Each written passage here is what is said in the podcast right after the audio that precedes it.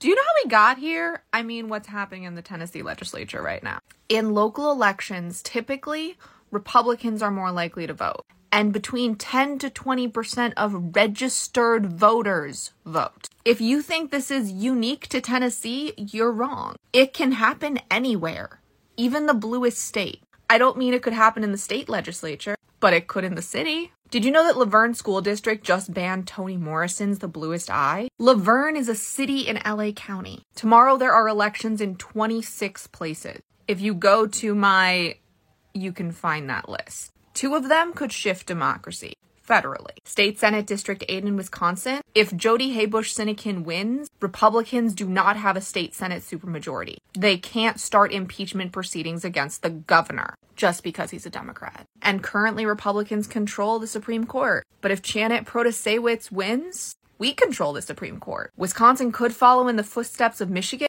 and remove all gerrymandering.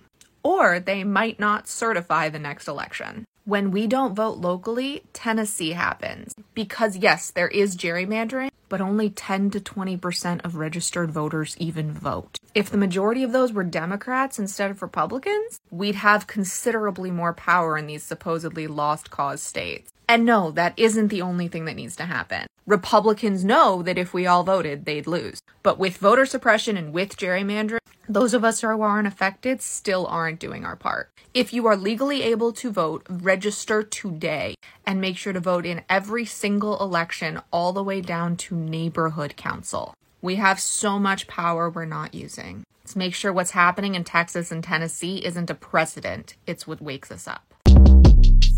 Short Cast Club